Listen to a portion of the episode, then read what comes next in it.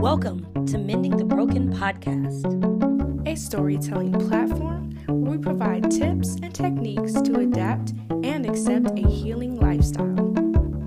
Mind, body, soul, new beginnings, supportive tribe, healing hearts.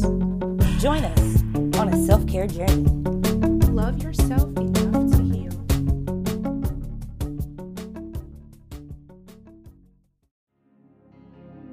everyone, it's Bethany Ann Williams here with episode 5 of season 2 Alone but Not Lonely. Welcome back to another episode for those of you that are joining us again. Very excited and happy to have you. For those of you that are brand new, make sure you listen to the previous episodes and go through the challenges because you won't want to miss those. It is an important part of your journey.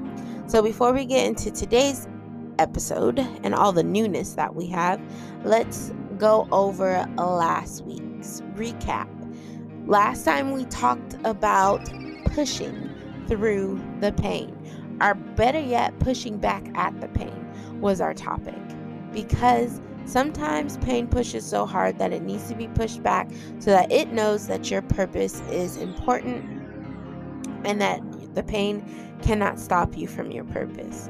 With that being said, the challenge that I gave was to write out a letter to something or someone that has rooted a place. Wait, something or someone that has become a negative root in your life throughout your process of living. The challenge was to write a letter to something or someone who has a negative root in your heart from a situation that has happened. Now, I have to be honest and tell you that I did this assignment prior to even doing the episode or thinking of doing the episode. So I didn't have to do it this week because I already did it, but I will talk about how it helped me. So basically, one, it helped me to be able to do the episode last week. I know in the story time I was uh, slightly vague in regards to the exact situation that happened. I just kept referring to the things as a situation. I'm going to be honest and let you know that I probably will not reveal what the quote unquote situation is until like season three or four, like later on in life, once it's cleared up, just for the sake of privacy for everyone involved. But with that being said, I did already write the letter out and I did already get the response and the healing that I needed from it. And I would say that while I caused some sort of damage by suppressing and allowing this pain to place root in my heart, I think it did give me time. Writing the letter gave me time and clarity on what was going on with me. Personally, I am very in touch with my emotions.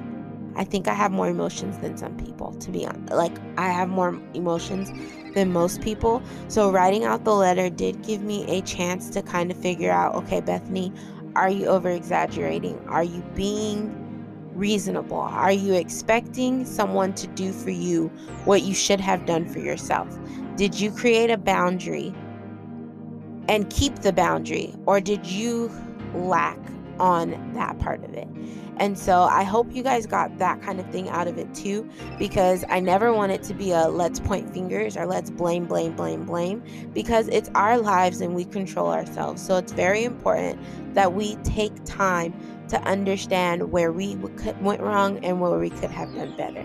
I could have done better by not suppressing. I could have done better by being vocal on what was going on.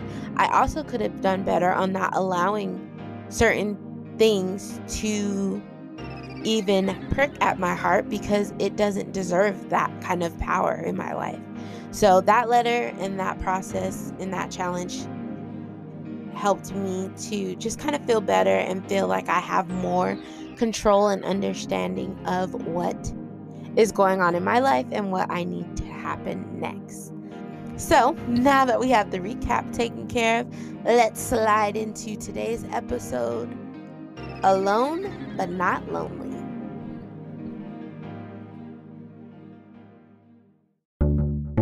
We learn from our experiences, and every story brings a great lesson. From today's story, we want to be sure to leave you with an encouraging word for the next step in your healing journey.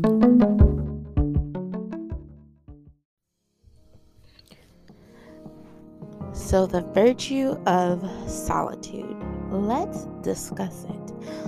Today, I want to talk about isolation versus solitude, and then more importantly, focus on the power of solitude when it comes to your healing process. So, solitude is the state of being alone without being lonely. It's based on the idea that we all need access to personal, intimate space to reflect and search inwardly for growth, peace, and or enjoyment. I want to encourage you guys today to take time to be in a state of solitude continuously as much as you can while you're going through your healing process. Only you really understand what you're going through. You can explain it to your blue in the face, but you know how it affects you the most. And it's important when it comes to self care that you tap into that fact and allow yourself to be the guide of your outcome. So, before we go all the way into solitude, I do want to get out of the way what isolation is and why they're different because ultimately their definitions both talk about being alone. And if you don't look into it further, they pretty much sound the exact same. So let's discuss it. By definition, isolation is to be or remain alone, having no one present. Proverbs 18:1 says whoever isolates himself seeks his own desire. He breaks out against all sound judgment. Isolation is, a, is the refusal of intimacy, connection, and accountability. In other words, for isolation, you shut down, you shut out, you shut people out, and you pretty much just go to a place where you can be lonely, not just alone, but lonely, and you can try to block out all that comes, all that you need in life. Now, the sum of the side effects for isolation are depression, poor sleep quality, impaired executive function, impaired immunity, accelerated cognitive decline, and then poor cardiovascular system.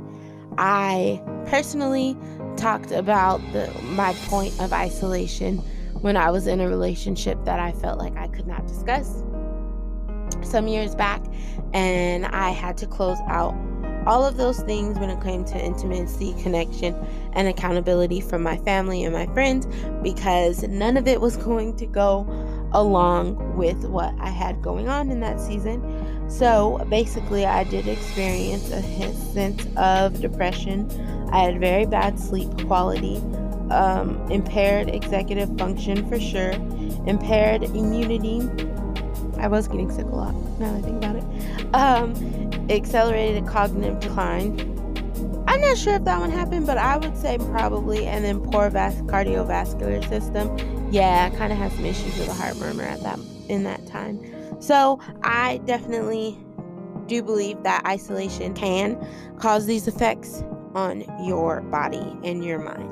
Now, moving forward to solitude, let's go into the definition really fast. Solitude is the state or situation of being alone. Solitude is more a state of mind and heart than it is a place. There is a solitude of, of the heart that can be maintained at all times. Crowds or lack thereof have nothing to do with this inward attentiveness. I love that at the end. Inward attentiveness. Solitude is internal attention. You're paying attention internally to yourself and to your needs. Before we go farther into solitude, let's just do a quick comparison based off of the definitions that I provided. So, in my studying, I found that isolation is basically being stationary. And once you put yourself there, it becomes unpreventable. It becomes it becomes something that you really don't have any direction in. You become complacent and closed-minded, and then also you start to starve yourself of needs. Whether you're starving yourself from food or starving yourself from like physical needs when it comes to like getting outside, being active, those type of things. Those things that you need becomes less important when you're in a place of isolation. Now, solitude, on, on the other hand, is maintained and controllable. It's optional. It's self care. And it's more like a fasting because if you step away from something and you're doing it intentionally, you're doing it prayerfully, you're in a place where you are more so fasting than you are starving yourself from something else. Now, when you go into solitude, I do suggest a prayer closet being one of them, being one of the places you go. Um, also, along with that, just finding somewhere peaceful for you and your specific personality that helps create peace in your heart. While you're in this place, Philippians 4 8 says, Go to whatever is true, whatever is noble, whatever is right, whatever is pure, whatever is lovely, whatever is admirable. If anything is excellent or praiseworthy, think about such things. So basically, when you're in a place of solitude, make sure that you are thinking noble. You're thinking right and pure, lovely and admirable, and overall excellent and praiseworthy. When it comes to being in solitude, like I said, either a prayer closet, um, meditation, yoga, those type of things are highly recommended. So, with that being said, I did a five day meditation that I just want to share some of my takeaways from. If you're interested in doing the meditation, let me know and I'll share a link to it. But basically, this five day meditation started with solitude versus isolation. So, all the things I just went over in regards to the difference between the two. So, when it comes to placing yourself into solitude, the purpose is to emerge in courage. Solitude refreshes instead of exhausts your mental state. The point is to cleanse and detox your mind of negativity or anything that has caused any toxicity over the time that you've been dealing with certain things. You want to make sure that you are able to tap in and focus on your purpose and focus on God and just all things that are creating more purpose in your life.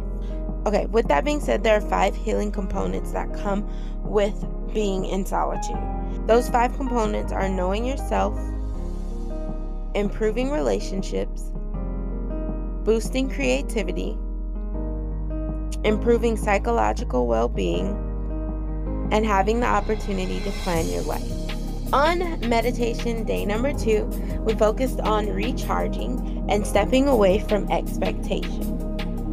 Take the time to refuel and tap into yourself.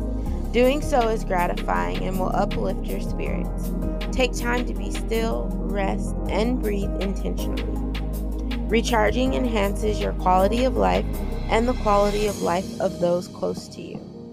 Be kind to yourself and make sure you're taking time to breathe. So, lately, I've been working out with a trainer. Shout out to her, I suppose. But in my training workout sessions, I don't really breathe very well. And so she focuses, she always tells me, focus on my breath, focus on my breath, you know, that stuff. And with that, she also affirms me that I'm in control. When you slow down to breathe, to just breathe and focus on your breath, you really do create a mental stability of being in control. Meditation and recharging definitely creates a form of self love and allows you to care for who you are and who you're becoming. Day three of my meditation was to focus on how to build the habit of going into solitude, specifically solitude with God. So get out of your house and get out of your head. Take a walk in the park, on the street. I don't know. Just take a walk where you take time to just get out of your head and get out of your day to day day to day location, so your home, so that you can take yourself to a place of peace and calmness. Find a peaceful place to pray. I always say I like to go to a body of water or lake. So I'm still going to preach that that whatever your place of peace is, find it and go there. I feel like I say that every time. But anyways, find it and go there. Ask God when it hurts. So be intentional about still going to God when it's hurting. Be intentional about still doing yoga and meditation and whatever it is that you're doing to help your body heal. Be intentional to do it even when it hurts. Even when someone hurts you, they stabbed you in the back, even when you're stressed out and you don't know exactly what your next steps are. Be very intentional about still doing the activities that help you create solitude. The more intentional you are about the time you spend, the better your habit will become. And then also, I would say be intentional with your thought and with your prayer on making this your default setting.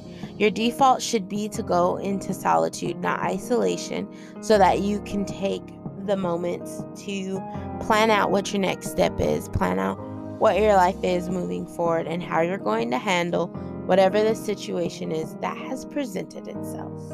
Meditation number four talked about the benefits of solitude. One of the main benefits that I got from doing these meditations was the benefit of silencing the world. There is so much noise out there. What Bethany should be doing, what Bethany should not be doing. Everybody has an opinion. Everybody thinks they know what's best for you, despite the fact that they're not the ones going through it. So you're able, when you go into a place of solitude, you really are able to quiet the noise that is not creating growth for you, that is not necessarily creating a positive experience. Next, being in a place of solitude helps you to notice temptations of the world, and then also it helps you to notice attacks that are coming from those that don't want to see you exceed. And more importantly, it helps you formulate a response to those attacks as we grow wiser and older, we learn how to respond to certain things. Sometimes we just choose to respond wrong. But when you have this valuable technique of solitude, you can pro- process a formula for your response. Solitude also brings restoration and power, and it helps you to create to become your best self. I personally feel as a closing point of the benefit of solitude, it also brings much peace. And finally, meditation number five is about praying in solitude. Intimacy with God. We sometimes take for granted the time we get to spend with God, the intimacy we get to have with Him. But it's another valuable tool to have. So don't forget to be intimate with God. I know with our busy lives, that may sometimes become one of the last things on our list, but we need to make sure that it's more so on the top. Praying in solitude also helps our hearts to remove hypocrisy, which is a big one if you ask me. I was just talking to a friend the other day about how my mental state has changed when it comes to dealing with other people and their struggles and the judgment that they go through. I think praying in a place of solitude and just learning how to love people through their own specific situations has been a game changer for my life. Now, when something happens, if I don't agree with it or if the person is just flat out wrong, if they can just come out and say, This is why I did it, or this is what's going on with me, I have such a love and companionship for that person now.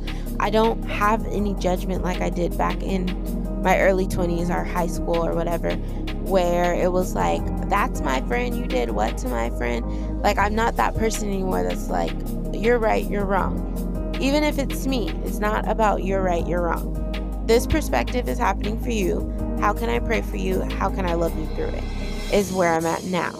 And I think being able to pray in solitude, you learn how to do that with the people that hurt you or with, with the people that are connected to you and in your circle, but that don't always know how to deal with you in your specific situation. They're humans. So, not everybody is going to know how to process or deal with what you're going through. So, being able to have a heart that can navigate through that type of thing is very beneficial. As you make solitude a habit, instead of isolating, your soul begins to crave this type of attention. Your soul will create growth when you allow it to go to a place where it can release, recharge, gain knowledge, and gain direction on what to do next. So, as I wrap it up, about as I wrap up my chat on solitude, my encouragement. As I wrap up my encouragement on solitude, I leave you with one final scripture. This sounds sermon, is very sermon, but I'm gonna leave you with one final scripture, and that's Hebrews 6 18 through 19. It says, And now we have run into his heart to hide ourselves in his faithfulness. This is where we find his strength and comfort. For he empowers us to seize what has already been established ahead of time an unshakable hope. We have this certain hope like a strong, unbreakable anchor holding our souls to God Himself. Basically, solitude with God, solitude with ourselves, time spent intentionally to create healing and to create an understanding of what our next steps will be is very important. We'll begin to create a different outcome and a phenomenal level of growth.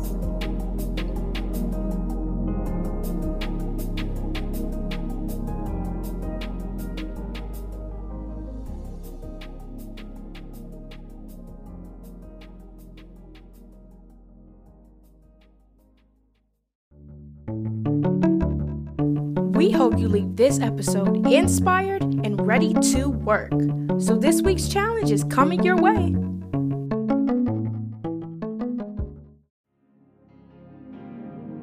It's that time again. Of course, healing works when we work. So, my challenge for you all this week is to do five days of meditation. The specific meditation I did, if you want to use that one, is in the Bible app that you all probably have on your phone. Everyone has the Bible app nowadays. Um, there's plenty of them on YouTube as well. You can find meditations specifically dealing with things that you go through. But I would say find a meditation that takes no less than three minutes. I would say, I don't have a maximum, honestly, um, however long you want to take it.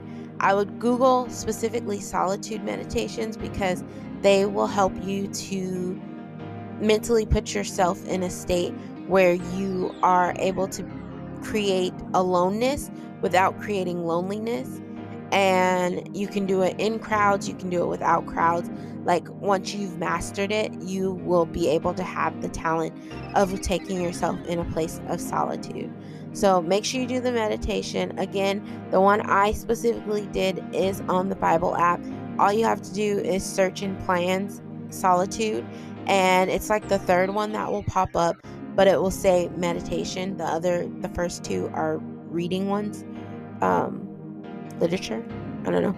The first two are ones you actually read through that are like bible plans. The third one is going to be meditations which is five videos that comes with it. So do your five days of meditation, and I hope it helps create a new habit. Obviously, habits take longer than five days to create.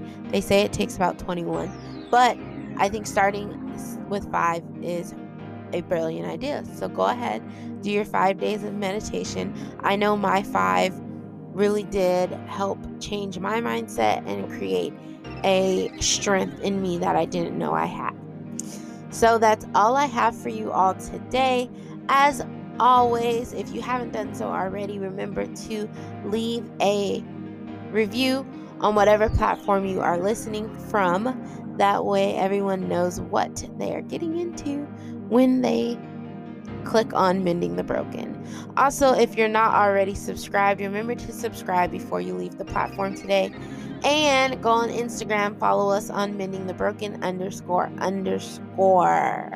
I hope you all have a great couple of weeks. I will talk to you guys on the next self care Saturday. I love you all, and remember, love yourself enough to heal.